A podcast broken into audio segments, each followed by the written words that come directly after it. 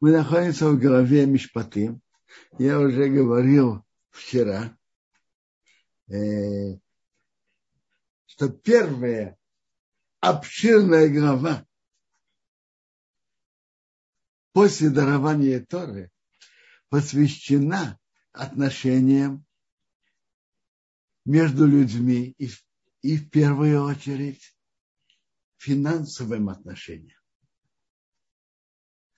Вчера я говорил довольно подробно о разных законах, которые написаны, что если человек нанес другому ущерб, он сам нанес ущерб, или другие формы ущерба, по другой форме он нанес ущерб, что человек должен это возмещать, возместить. Человек развел огонь и не берег его, а огонь разошелся он несет ответственность за то, что огонь жег. Вырыл яму на улице, упало там животное, то он должен платить. И мы остановились на интересной теме вчера. Теме законов, если человеку передают предмет на хранение. Так я, мы говорили, я говорил вчера, что есть две, два отрывка в Торе, котором видно, что есть разные законы. И Талмуд, анализируя это, в трактате Боба Меция говорит, что первый отрывок говорит то, кто хранит бесплатно, а второй отрывок говорит о том, кто хранит за плату. Так я это повторил. Тот, кто хранит бесплатно, несет ответственность только если произошла оплошность, халатность. Только за это. Что-то другое он не несет ответственность. Что такое оплошность? Очень просто. Каждый предмет имеет свою форму, э, где его ложат, где он охраняется. Так Рамбам так и определяет. Если человек положил предмет не, ниже того уровня, которым он обычно охраняется, это оплошность. Человек ушел из дома, не закрыл дверь, зашел незваный гость, забрал, забрал эту вещь. Это халатность. Второй отрывок.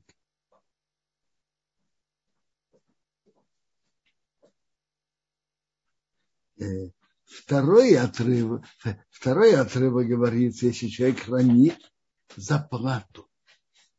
Заплату, а может быть, как говорится, услуга за услугу. Это тоже как плата. Так э, он несет ответственность также, если предмет пропал или если его украли.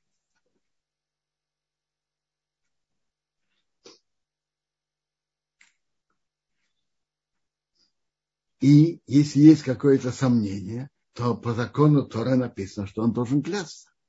Он клянется, во-первых, что это не у него. Второе, что произошло с предметом и что он не пользовался им для себя.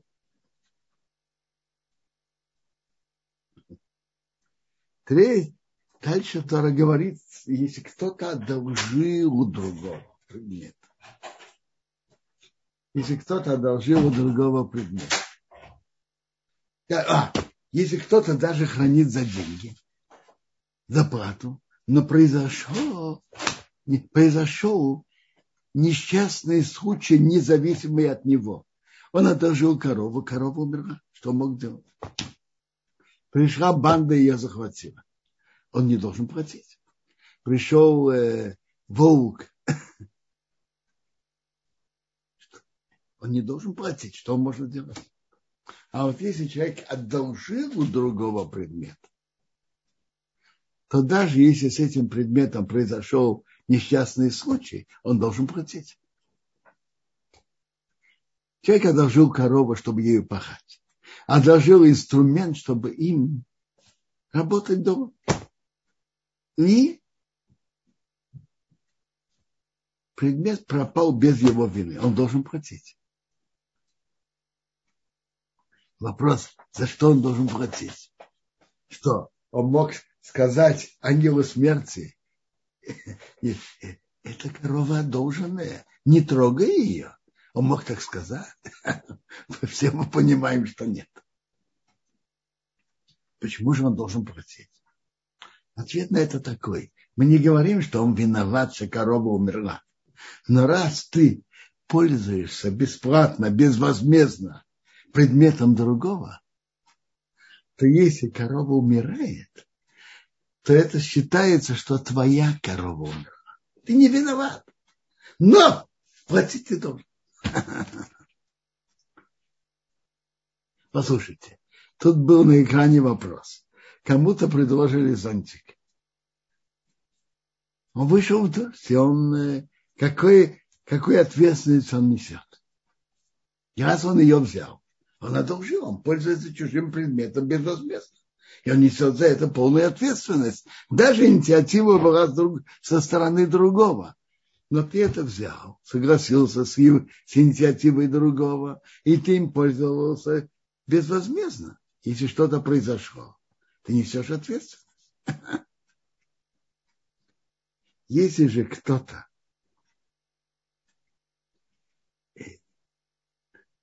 не пользуется не бесплатно, а он сохеру нанимает, снимает ту же корову или тот же инструмент, то тут уже другой закон. Какой закон? Идет в Талмуде спор. На практике э, принято в, в законе, что он имеет те же правила, как тот, кто э, взял предмет на хранение за плату.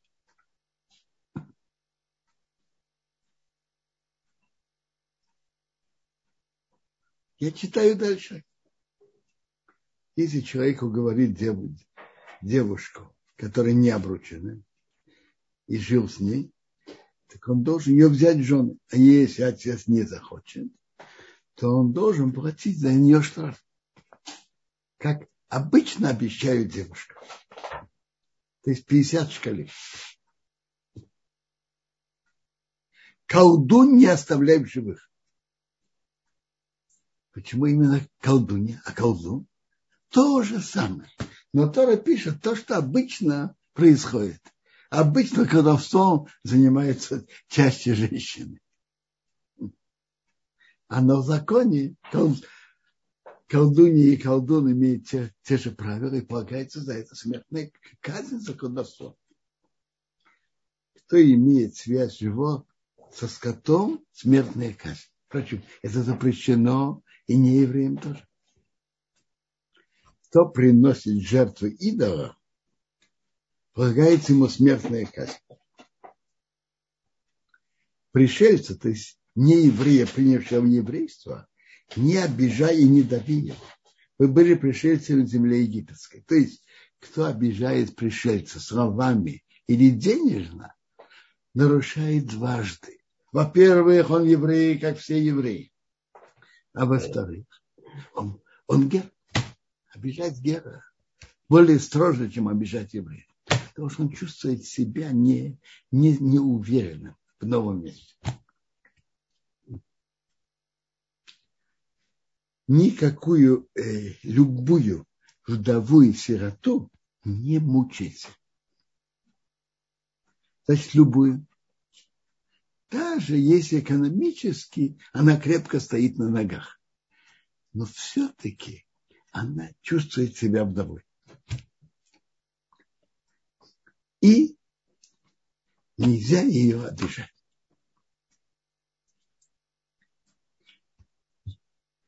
Если спросят, до каких пор она остается вдовой, неважно сколько лет, после смерти мужа она остается вдовой сирота. Что такое сирота? Очень многие люди в 30, 40, тем более 60, 70, они сироты, нет? Что такое сирота? Так определение сироты такое, пишет Рампам. Человек, который сам не справляется с тем, что ему нужно, не стоит твердо на своих ногах. Сам. Это каждый по своей натуре. Есть люди, которые 18 лет уже стоят, могут стоять спокойно на своих ногах. А есть люди до 20 с лишним еще не стоят на своих ногах. То есть Рамбам определяет сирота тот, кто не может справиться своими потребностями, как обычный взрослый человек. Интересно. В Раше написано так. Раши пишет, когда говорится про вдову, то же самое человек, который сломанный. Знаете, бывает разное. Э, по его психологическим силам бывает человек сломанный, какая-то ситуация неожиданная, попал в нехорошую ситуацию, попал в новое место и так далее. По Раше этот запрет относится к любому человеку, который сломан и придавлен. Надо к нему относиться особенно чутко. Если будешь его мучить, сироту и вдову, если он закричит ко мне, я услышу его крик. Разгорится мой гнев, и я убью вас мечом, а жены ваши будут вдовами, а дети сыновья сироты. То есть надо быть очень осторожным с вдовами и сиротами. Относиться особенно чутко.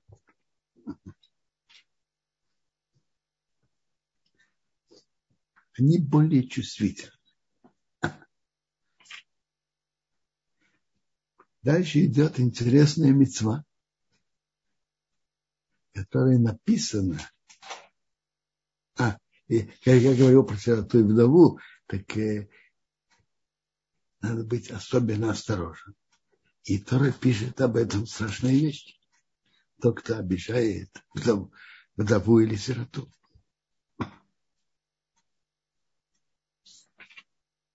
Значит, идет мецва. Она написана в форме «если». Но это мецва. Если деньги будешь одолживать моему народу, бедному с тобой, не к нему как требующий. То есть, если ты знаешь, что другого нечего платить, так не требуй его. То есть деньги, конечно, которые одолжили, надо платить. Но если ты однозначно знаешь, что нечем платить, и ты требуешь, и ему неоткуда в данный момент платить, то ты его только обижаешь без пользы. И не накладывайте на него процент. Это правило еврею еврея не имеет права, когда он одолживает, брать процент. Это очень актуальная мецва.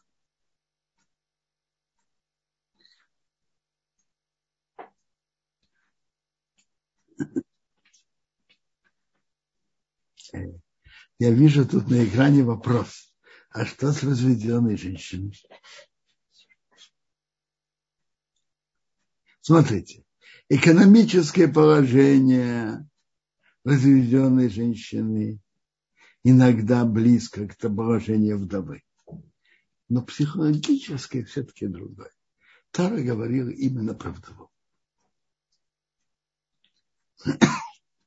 Но я уже прочитал Раши, который говорит, что каждый человек, который принимает, что это мецва относится к каждому человеку, который сломан. Вернемся к мецве, в котором сейчас находимся что есть мецва одолживать другому еврею деньги. Но надо знать. Одолживать это одно, давать сдаку это другое. Другая мецва. Когда человек одолживает, он, должен, он одолживает с намерением, что тот ему вернул. Он вполне может и должен брать гарантии.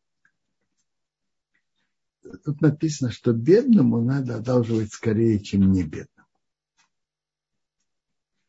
и еврей у еврея не имеет права брать процент. Сейчас то, что делают в банках, они полагается, они делают это иске, это как бы они дают э, другому как партнерство. Э, половину денег одалживает, а половину как партнерство в бизнесе, которые которые тот по предположению делает. Это, но это широкая тема, что такое это.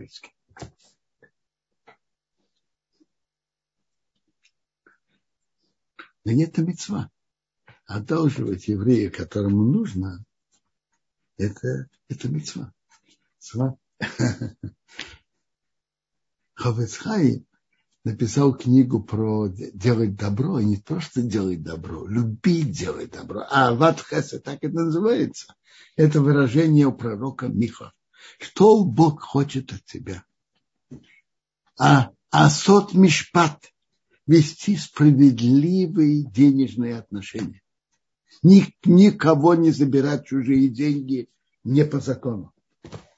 И ават хесед. Любить, делать добро другому. И отсны алехас, идти скромно своим Богом. Это то, что Миха говорит, три функции, что еврей должен вести себя. Так э, Хофецхайм там пишет довольно подробно о важности организовать кассы взаимопомощи.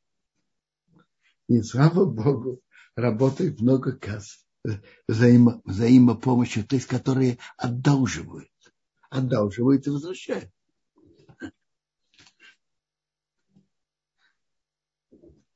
Есть такие кассы, есть более крупные, менее крупные. Между прочим, я не знаю где, как в других странах, тут в Израиле банки практически не, не дают что-то серьезное, когда туда вкладываешь деньги. И, э, смотрите, когда у человека свой бизнес, а свои, о своем бизнесе, о своем заработке человек должен заботиться в первую очередь. Но если у человека есть деньги сбоку, и банки не дают что-то серьезное тут в Израиле, то хорошо вложить в какую-то кассу э, одолживания взаимопомощи, гмах. Есть достаточно много гмахов. И когда ему надо будет получить, взять обратно. Я тоже были деньги сбоку, я вкладывал и получал обратно. Понятно, если человек вкладывает гмах, он должен взять на гмах, который хорошо стоит на ногах, и руководитель его ответственный человек, и взять у него, понятно, бумагу, что он вложил такую-то сумму, и в течение такого-то времени он это получит. Не надо было Многие люди одалживают на квартиру. Не надо было на квартиру дочке 150 тысяч шекелей. Я взял несколько гмахи. Потом я выплачивал в течение какого-то времени, я не знаю, там, э, я уже не помню, что-то 40, а выплат, по-моему, 30 выплат. Все уже выплатил за это. Но это большая мецва, одалживать другому деньги. Но человека одалживать это немножко непросто, э, потому что надо будет напоминать и как. А в Гмахе это делается более так аккуратно и всегда берут гарантов, которые они знают. И вкладывать в Гмах это большое, э, большое дело и большая заслуга. Пока деньги делают хаст, это, это большая заслуга для человека.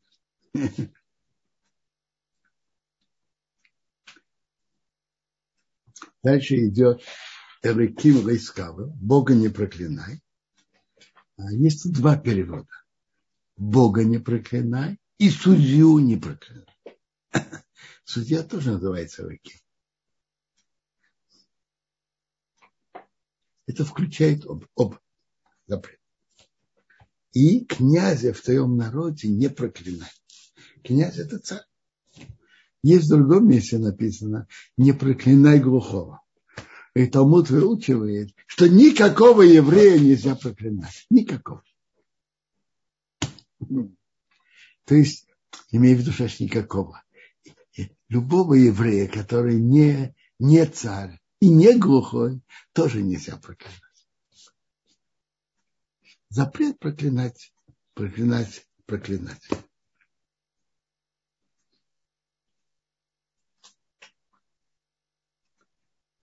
Затем есть мецва.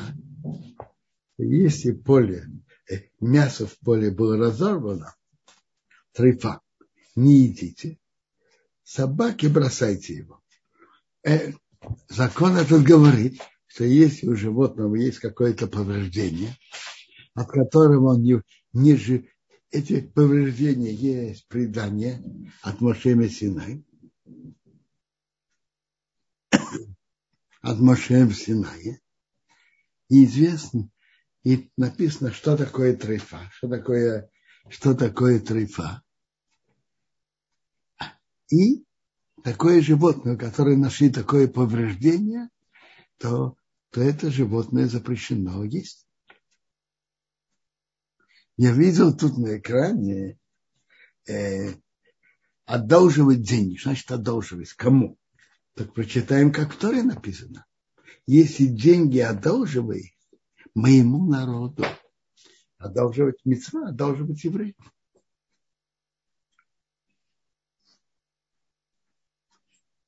Именно это мецва одолживать евреев. И если у животного есть какое-то повреждение, то это трейфа, и нельзя это есть. Обычно легкие проверяют на повреждение. Некоторые есть еще некоторые э, какие-то органы, которые проверяют.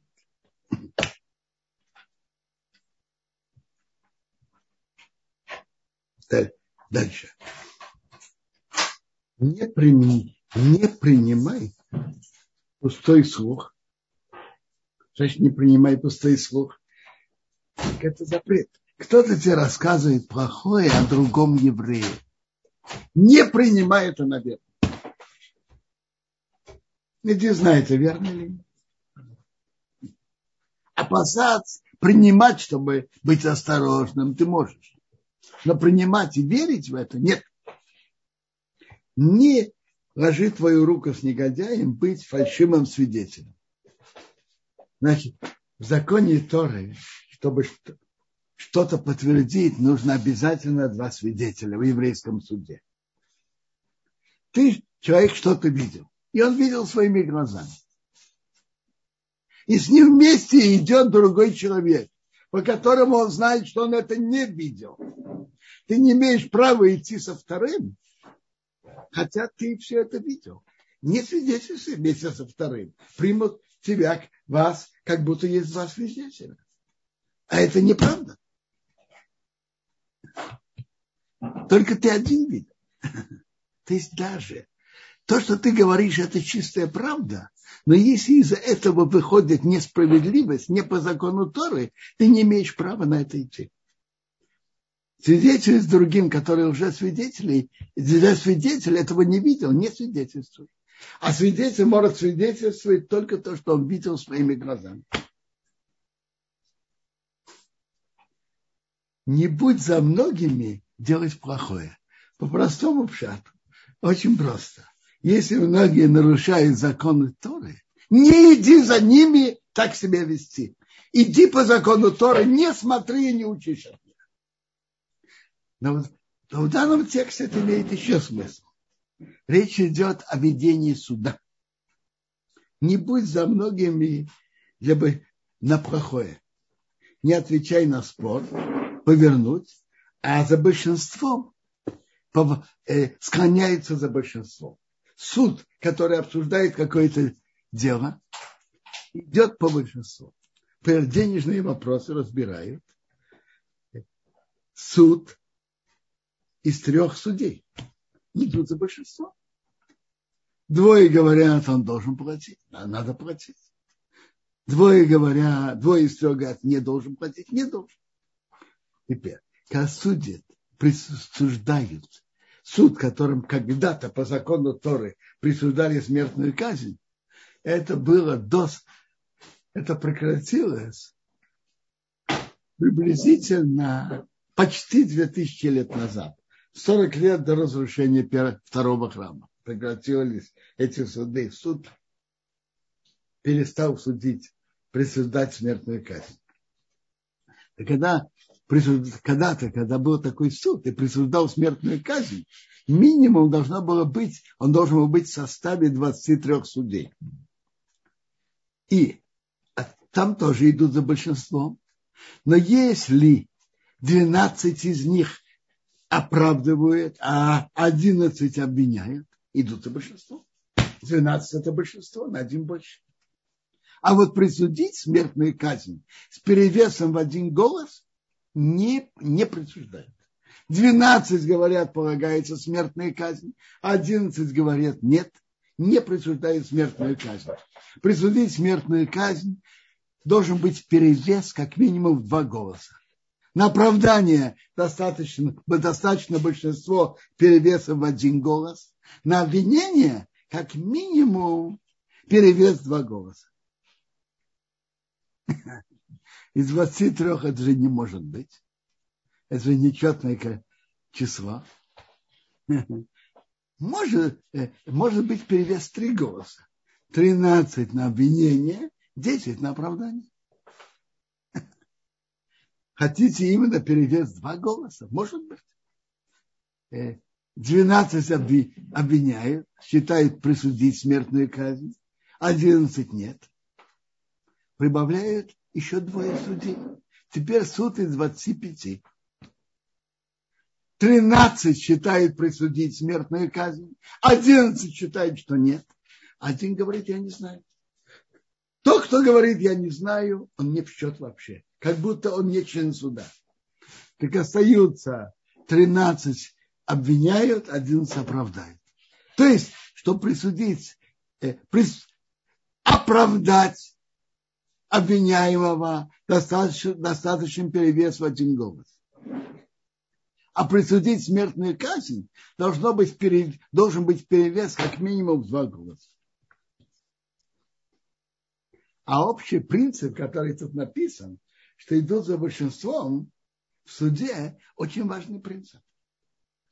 Бывают ситуации, в которых разные поски считают по-разному. Относительно закона второго, за кем идти. Общий принцип идут за большинством. Вопрос только, кто, какое большинство и как, это еще, еще вопрос. Но общий принцип идут за большинством. То, что написано в том.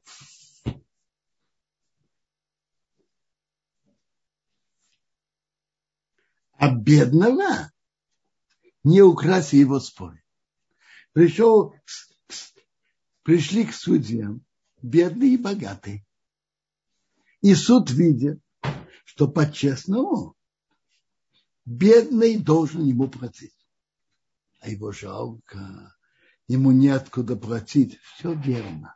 Но суд должен быть справедливым. Суд должен судить справедливо и судить честно. Если бедный должен, он должен. Откуда он возьмет и как ему помочь – отдельный вопрос. Но суд должен быть справедливым. И к богатому, и к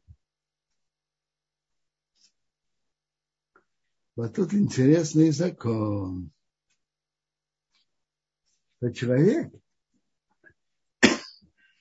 должен заботиться об, об имуществе другого и о другом. И не смотреть на свои личные чувства к нему. Когда ты встретишь быка твоего врага или его осла, как он блуждает, вернуть, верни ему. Не смотри на свои чувства. Он, ты еврей, он еврей, верни ему. Когда ты увидишь осел твоего врага лежит под своей его ношей, ты не будешь ему помогать? Нет. Помогать, помоги ему.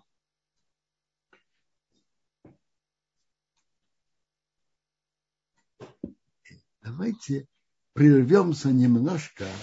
Мы же каждую пятницу учим какие-то законы субботы.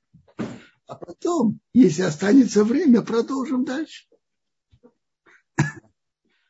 В этот раз поговорим о законе о законах, что-то закутывает теплую горячую еду. Еврейскому народу очень принято, что едят в субботу Ну, понятно, есть онек шаббат, иметь удовольствие в шаббат, и едят горячую еду. Есть несколько путей. Некоторые оставляют ее на газе или на платье, горячую еду, а есть другой путь. Снимают с газа и закутывают э, в одеяло и так далее.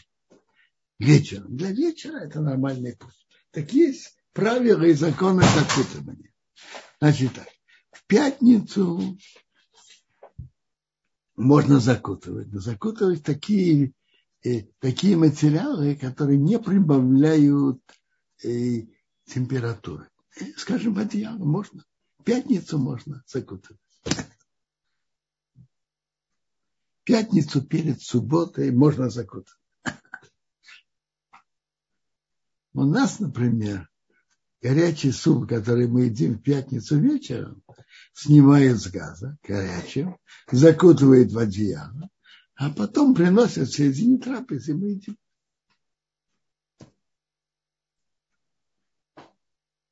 А вот в субботу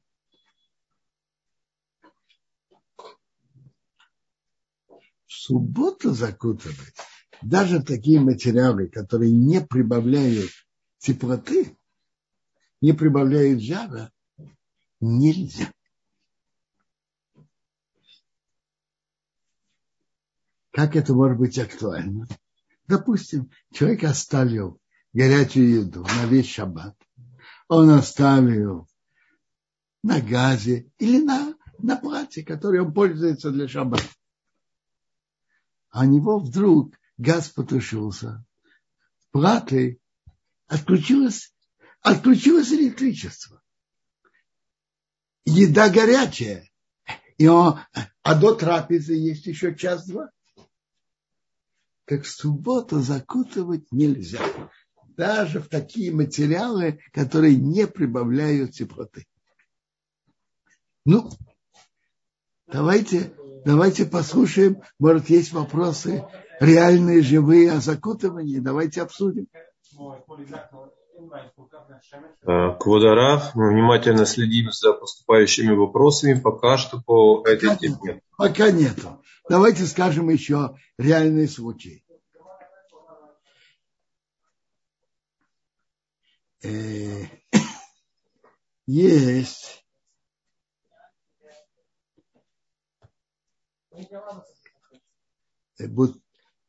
бутылочки с едой для детей, бывает, что надо нагреть.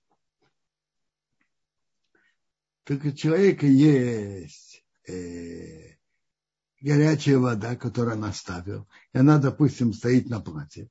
Он налил ее во что-то. Теперь он хочет бутылочку нагреть. Ну, надо, надо сделать, подумать так, чтобы это не было варки. Но и кроме того, э, ложить бутылочку полностью воду не надо. Если он ложит ее частично, это не закутывает. Если ложит частично в горячую воду, это не закутывает. Это можно.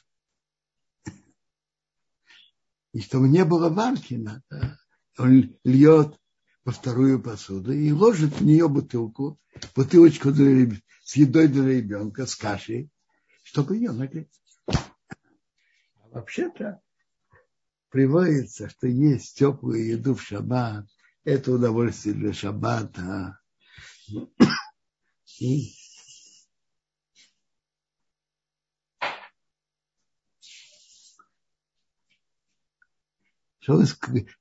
Тут написано на экране, можно ли утром, ведь можно утром закрыть крышкой кастрюлю. Смотрите, закрыть крышкой кастрюлю – это не закутывание. Это покрыть крышку.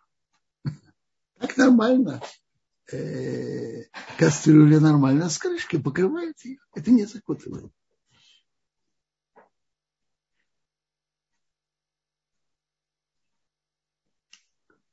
Благоплата на хашма.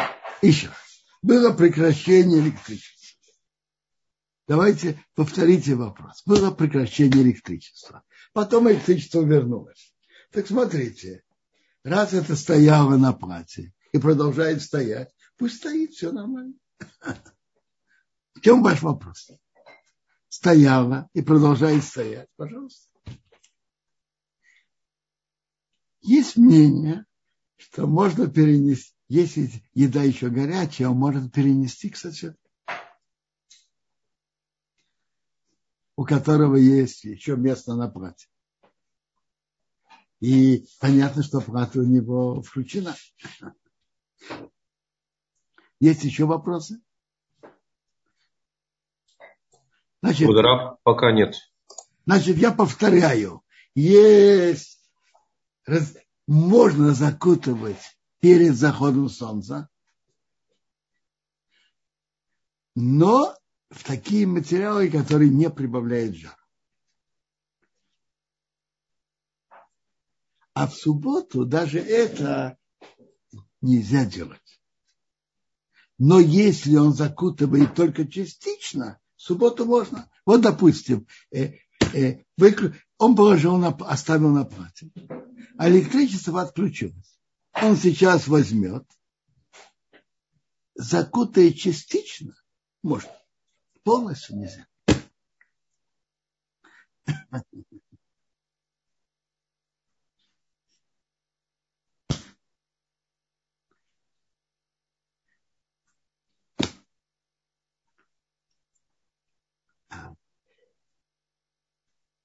Почему?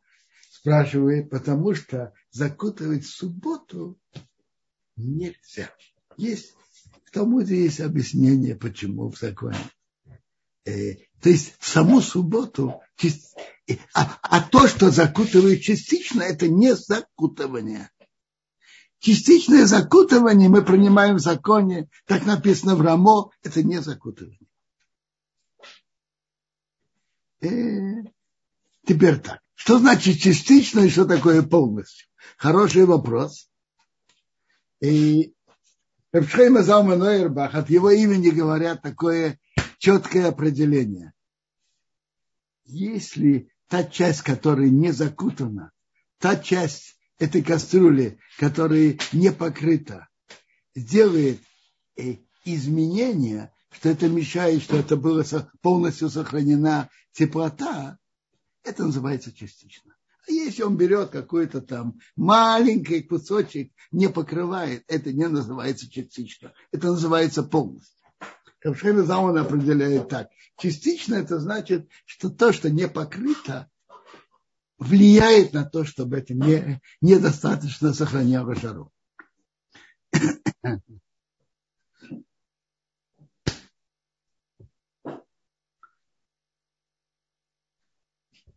Вообще-то надо знать, что хорошо, очень важно изучать законы субботы. И на подавляющее большинство вопросов и проблем можно и находят пути, как это решить. Но для этого надо хорошо изучить. Изучать постоянно законы субботы и знать их на практике. Кто пока не изучил, хорошо, чтобы с кем-то знатоком закона советовался.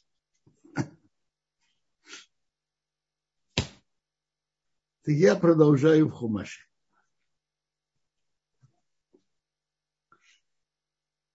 Мы только что читали, что, что суд должен быть справедливым, и, да, и даже бедного нельзя украшать в его споре.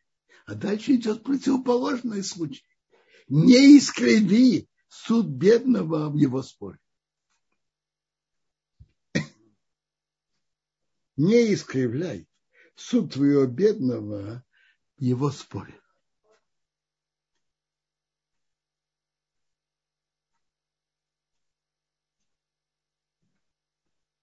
На пять, вы спрашиваете на пятницу закутать в фольгу, потом в одеяло, пожалуйста. Человек может закутать несколько слоев, сколько он хочет. Но только в пятницу. Саму субботу закутывать полностью нельзя. Это тоже я сказал а человек хочет закутать перед заходом, перед субботой в несколько слоев, пожалуйста. Фольгу, в одеяло, хочет еще одеяло, пожалуйста.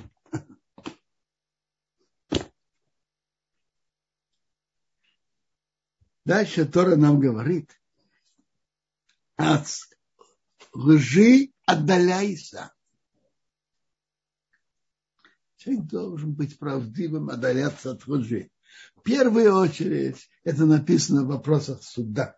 Вопрос суда, судьями надо быть честным. От лжи отдаляйся. От чистого и оправданного не убивай. Потому что я не оправдаю негодяя. В Талмуде Санхедрин говорится об этом интересный закон в еврейском суде, когда присуждали смертную казнь, как я вам уже сказал, э, это было 2000 лет назад. Так если кого-то присудили на смертную казнь, пришли к такому выводу, а потом увидели, что есть место пересмотреть, что ему не полагается смертная казнь. Пересматривают от обвинения на оправдание. А вот если человека оправдали на суде и пришли к такому, и суд пришел к такому выводу, так не пересматривают оправдание на обвинение. Еще раз. Суд рассматривал, и было голосование.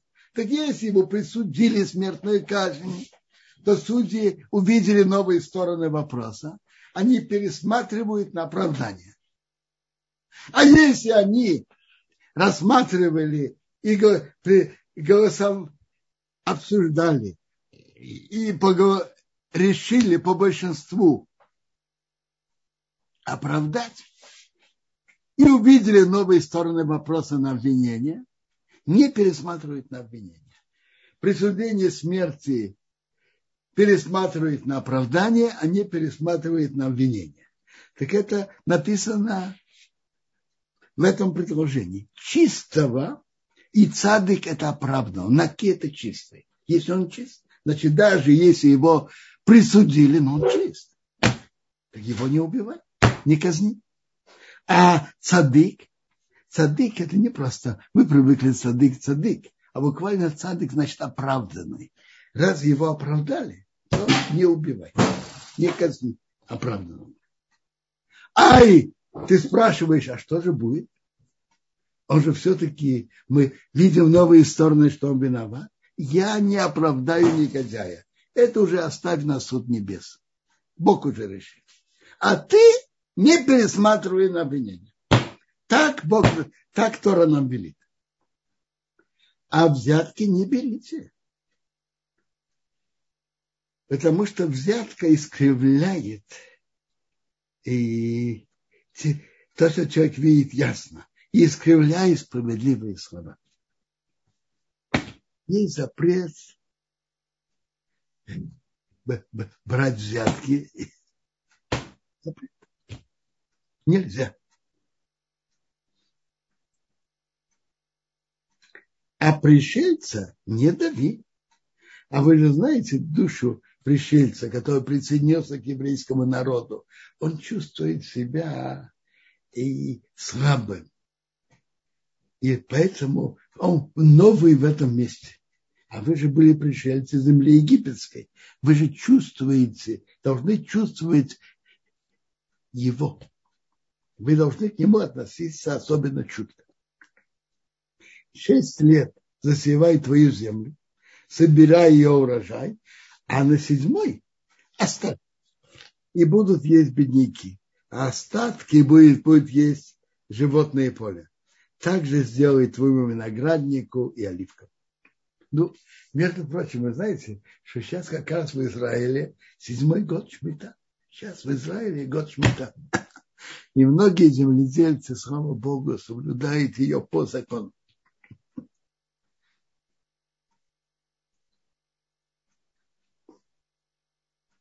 Шесть дней делай твои действия, седьмой день отдохни, чтобы отдохнул твой бык и осел, и отдохнул сын твоей рабыни и пришелец. То есть не только сам еврей должен отдыхать в субботу, даже бык и осел еврея тоже должен отдыхать в субботу. Еврей не имеет права отдать своему соседу быка, чтобы соседу не еврею, что он в субботу им пахал. Бык еврея должен отдыхать в субботу. Приводится у наших мудрецов обсуждение. А если бык, бык еврея должен отдыхать в субботу, то, может быть, нельзя его, его выпускать на луг, чтобы он рвал траву. Это же работа, рвать траву. Работа, работа. Держи его за запертым сарае, положи перед ним корыту с едой, а на луг его не выпускай. А? Так написано у наших мудрецов так. Написано, чтобы он отдохнул, твой бык и осел. Для него это отдых и удовольствие. То, что он хочет сам для себя рвать, траву, пожалуйста. Он хочет щипать траву, это его удовольствие. Можно, э, э, не мешай ему в этом. Он не должен, ты не, человек, хозяин, не должен его заставлять работать для, для него. Э, заставлять пахать ты не должен. Ни ты, ни твой сосед не еврей. А то, что он хочет сам щипать траву, пожалуйста, это его удовольствие. Вы знаете, есть люди, которые спрашивают, ну, нельзя работать, а делать себе яичницу, поехать на пляж на свое удовольствие в субботу. А почему нельзя? Это что? Это работа, это же удовольствие. А? Может быть, вы слышали подобный вопрос. Так я вам ответ на это такой. Это, это правда. Действительно, это отдых и удовольствие. Но, но это знаете, для кого написано? Для осла еврея и для его быка точно такое правило. То, что для него удовольствие, не запрещено в субботу. Запрещено только его, чтобы хозяин его не заставлял делать работу. Это для быка и осла отдых в субботу. Для быка еврея. А для еврея отдых в субботу, что он вообще ничего не изменял в природе. Склонил голову перед Творцом мира, который создал мир за шесть дней. Есть отдых в Торе для, для быка и осла, для животного еврея. А есть отдых в Торе для самого еврея. Он знал, что есть над ним кто-то выше, который создал мир за шесть дней и создавал каждый день что-то новое, а в субботу ничего нового не создавал. И он склоняет голову перед Богом и ничего не изменяет физического в мире. Духовное да, а физическое нет.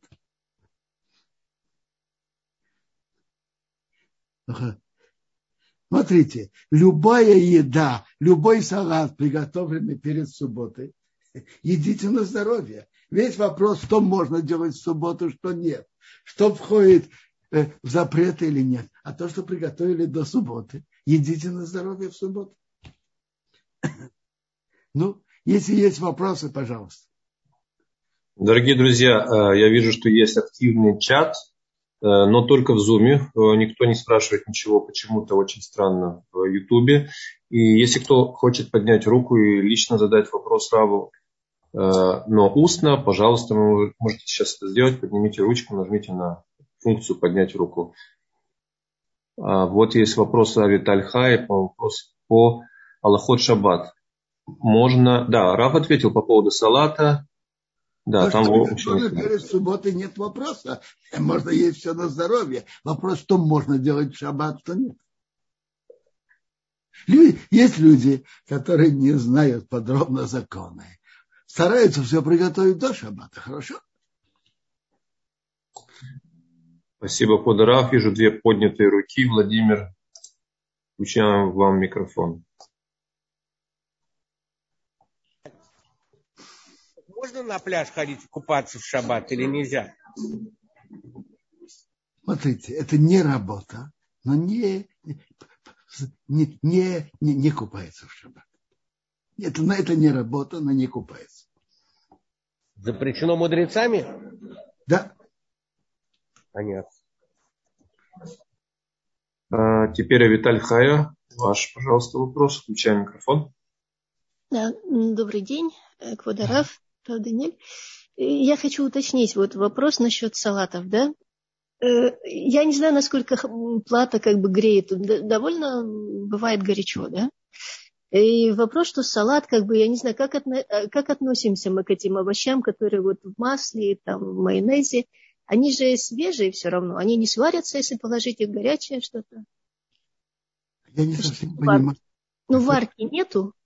Если я хочу положить в тарелку. Смотрите, а какой... А, вы говорите положить на плату. Я не, не, я не, не понял вопрос. Не на плату, не на плату. У меня, например, сеуда, и сейчас вот я второе блюдо, оно горячее. Вот, и у меня есть салат. Я хочу их, как бы, хочу салат положить в тарелку, а блюдо еще горячее, как бы вот это вот, ну, второе. А, смотрите, если, если это настолько горячее, что рука, э, я не знаю, ошпарится, принято 45 э, градусов, очень действительно горячее, то это действительно вопрос. И то, что не сварено, не ложить туда. А если это просто человек может это есть, Обычно то, что человек ест, не настолько горячее, но оно достаточно теплое. Тогда можно. Угу. Спасибо. Принято то, что 45 градусов, мы опасаемся, что это называется яцове, да? и это э, нельзя туда.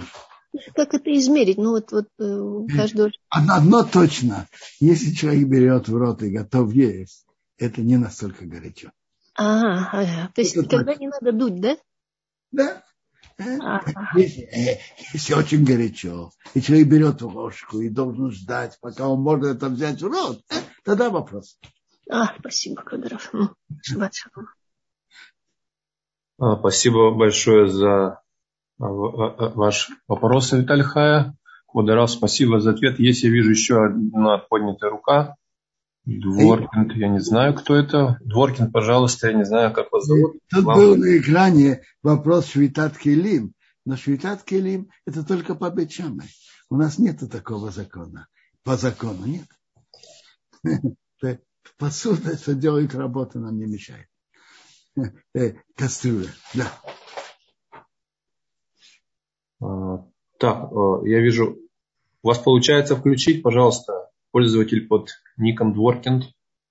Попробуйте включить микрофон.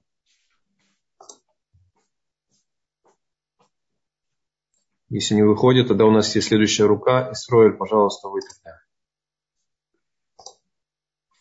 Я прошу прощения, я поздно подключился, хотел узнать, э, может быть, это, это уже озвучивалось. Э, в, суббо, в, суббо, в субботу днем э, можно, обязательно ли кушать горячую, горячую пищу? Что значит обязательно? Смотрите, в субботу надо иметь удовольствие от пищи. Большинство евреев делает что-то горячее, оставляет на завтра. Если кому-то это трудно для здоровья, ну, трудно, он не обязан. В чем ваш вопрос? Если нет платы, если нет платы, вот я чему? Что нужно обязательно оставлять, ну, на, на, в пятницу вечером перед шабатом это можно сделать, так сказать, сохранить, закутать и так далее. А вот э, в субботу обязательно, чтобы что-то горячее было? Значит, обязательно. Обяз... Очень важно, чтобы человек имел удовольствие от субботней еды. А если ему это трудно, ему нормально есть что-то не горячее, хорошо. Если, Спасибо. Если, Да-да. есть удовольствие в шаббат есть горячую еду, пусть, пусть постарается завести плод. Я вижу, наш участник включил микрофон. Пожалуйста, Дворкин. Да-да. И все равно вопроса нет пока. Ладно. Смотрим еще, где у нас есть вопросы. Может быть, YouTube канале. Э, я вижу Э, Мирьям, вы спрашиваете вопрос, но не очень я понял, что вы имели в виду по поводу неевреев, работающих в субботу. Уточните, пожалуйста. Не очень понятно. Я хочу спросить у Рава, но не понимаю, что вы хотите. Хводарав пока, э, значит, пока больше нет вопросов. Насчет неевреев, послушайте. Просить нееврея делать в субботу работу нельзя, только в особых случаях. Для больного можно все просить. Просить у нееврея в субботу нельзя просить. Можно просить для больного, даже не опасного больного. Допустим, для роженицы до 30 дней после родов. Можно просить не евреев все делать. Бывает случаи для мецвы и просить не работу, которая, которая не запрещена Торой и для основного трапезы в субботу. Да? Да. Маира, пожалуйста, вы. Э, здравствуйте. Э, э, спасибо за урок. У меня такой вопрос по поводу шабатной платы. Я уже там спрашивал, хотел еще уточнить. Если я хочу что-то нагреть в шаббат, не заранее поставить, а уже в сам шаббат, я перевернула там, поставила подставки, там перевернула. Я, я, я, не думаю, я не думаю, что это помогает. Нет. Есть, я вам скажу, э, есть есть Рабшемезоманояба, который разрешает так. Если уже на платье что-то стоит, э, если на платье уже стоит, я не знаю, там фольга, что-то покрытие, и кроме того, поставили не перевернутое, а прямую какое-то э, что-то, э, э, какую-то емкость, тарелку, скажем, и э, он разрешает на это ложить что-то сухое. Есть кто на это спорит. Шхемезалман разрешает, когда есть две вещи. Во-первых, есть чем-то покрыта эта плата, а во-вторых, есть какая-то емкость, не, перевернутая, емкость, которая стоит, и в нее что-то положили, какой-то посуд. В Шейме Залман говорит, что раз есть две, то это э, разрешено. Есть кто спорит на это, но тот, кто полагается на Шейме Залмана, может так себя вести. То есть получается, что хлеб, извините, положить на эту самую перевернутую формочку я не могу для нагрева. Мне надо еще миску туда положить, чтобы нагреть этот хлеб. Во-первых, надо что-то положить, я не знаю, что-то покрыть. Да. И потом еще миску. А, еще миска должна быть. Понятно. Или я могу положить, допустим, от, в, вот ну, я перевернула... Радиатор положить можно по всем мнениям. Почему? Потому что запрет тут, что это выглядит как бы, когда человек ложит из холодильника на это, такие предметы, которые, такие виды еды, в которых нет варки, сухой рис, котлеты, сухое что-то. Так есть тут запрета варки нет, это уже сварено. Есть только другое. Это выглядит, как будто он варит. Так на плату, на плату считают, что нельзя ложить. А скажем на радиатор, что там никто не идет варить, на это можно, без вопросов. Но у меня проблема с радиатором, я извиняюсь, что там есть этот э, тайм, этот, э, э, эти автоматы, которые включаются, выключаются. Я боюсь, что я трону радиатор, что там включится или выключится. А, если вы боитесь этого, действительно, вы правы. Но если а... вы хотите на плату, то сделайте одно покрытие и положите какую-то емкость. И в эту емкость положите. А, понятно. Хорошо, спасибо вам большое. Э, э, Шаббат шалом, вам всего хорошего. Спасибо. Но есть еще вопросы? А, я не вижу, не слышу вопросов, не вижу. Какие-то Значит, руки, я вижу тут какие-то руки на экране. Рука все время поднимается, но вопрос не звучит, поэтому, к сожалению, не вижу. Раз уж в конце был вопрос про неевреев, положить хлеб на кастрюлю. Смотрите, если есть кастрюля, в которой есть еда, там есть, я не знаю, суп, чем на крышку кастрюли положить хлеб из холодильника холодный или котлеты можно? Положить на кастрюлю с едой, которая стоит на газе или на платье, можно по всем мнениям. На крышку кастрюли с едой, которая стоит на платье, по всем мнениям можно. Да, но если кастрюли нет никакой, я, я ничего не стоит на, а, на платье. Это уже, это уже другой случай. Я сказал, положить на кастрюлю с едой на ее крышку, которая кастрюля стоит на газе, на платье, неважно на чем, это можно по всем мнениям. Спасибо.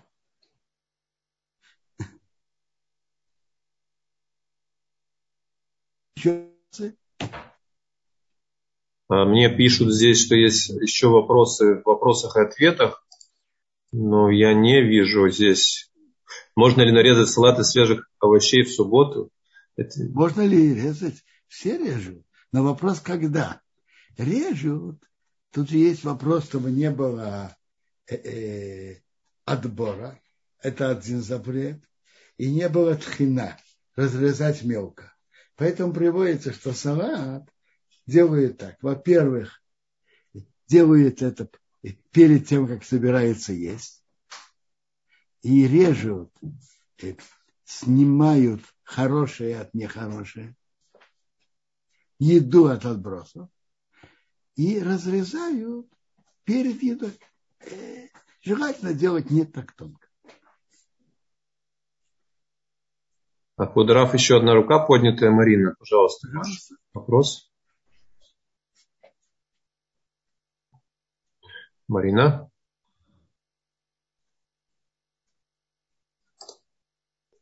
Нет, пока Алло, не... Вы меня да. слышите? Слышите? Да, да, слышу. А, ну, слава богу. Добрый день, Равлицон. Добрый вот. день. Да. Там, э, меня еще тут спрашивали, так я просто передаю вопрос. Э, э, можно ли мыть а, зелень в шаббат, эм, в сам шаббат там перед едой, или можно ли мыть другие овощи в шаббат? И вот второе уточнение, можно ли пользоваться перед самой едой а, ну, вот этой кальхан, который ну, кожу, например, у огурцов снимает. Вот, а. и как при этом говорим, что это отделяем, я знаю, плохое от хорошего, а тут, в общем-то, кожу от огурцов тоже едят. Но вот есть те, которые не едят. Я в общем, вот... насчет мытья, первый вопрос, а второй вот насчет вот этого.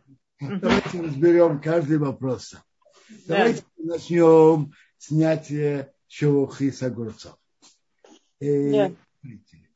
Ножика можно по всем мнениям снимать перед едой, хотя мы снимаем отбросы от еды, но тут это, э, это форма приготовления еды, потому что мы же, у нас нет двух возможностей. И поэтому снять шелуху от огурцов, как и от лука, перед едой написано можно. Но и вот этой чисткой Плоским считает, что не, нельзя делать именно ножом. Потому что чистка это как специальный инструмент. А специальным инструментом э, даже то, что можно делать отбор, нельзя делать. А ножом это просто он режет. Ножом можно. Теперь это первый вопрос. И ответ ясен. Да, да. Это вот нас, ножом, насчет... Перед так, едой ножом можно, а чисткой нет. Угу. Второй вопрос. Э, да. Салат, как, а что там, есть грязь, что это, в какой форме это? Или просто э, для, Нет. эстетики? Что это значит? Нет, подождите. Есть один вопрос э, в этой мойке на два. Пункт А, пункт Б. Пункт А – это зелень, зелень. Там это отдельный вопрос. Мыть можно ли зелень перед, перед самой едой. Второй вопрос – другие овощи перед самой едой. Смотрите, насчет овощей перед едой. Ребейша Файнштейн разрешает мыть овощи перед едой. Теперь насчет зелени, я просто не знаю, как это, э, в чем тут реально вопрос. Овощи или фрукты перед едой Ребмейша Файнштейн зацал разрешает. Потому что когда, вот есть такое опасение, что когда моют зелень, там невольно может быть а, берур. Ну, как бы, э, еще, ну, огурец Мидора, там, как говорится, все ясно. А тут, может, невольно вы берете из пакета, и там невольно может быть что-то, что вы хотите отделить. Смотрите, есть...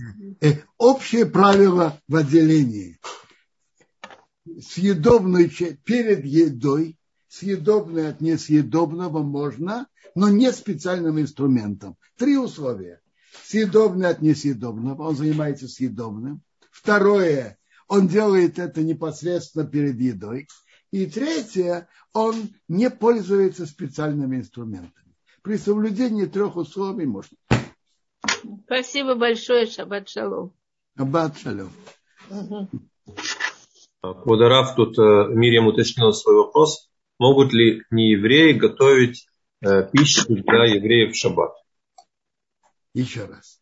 Они хотят по своей инициативе или просить. В чем тут вопрос? Прислуживать. Прислуживать? Почему нет? Вопрос другой. Просить нееврея делать работу, которая запрещена в шаббат, по основе закона мы не можем.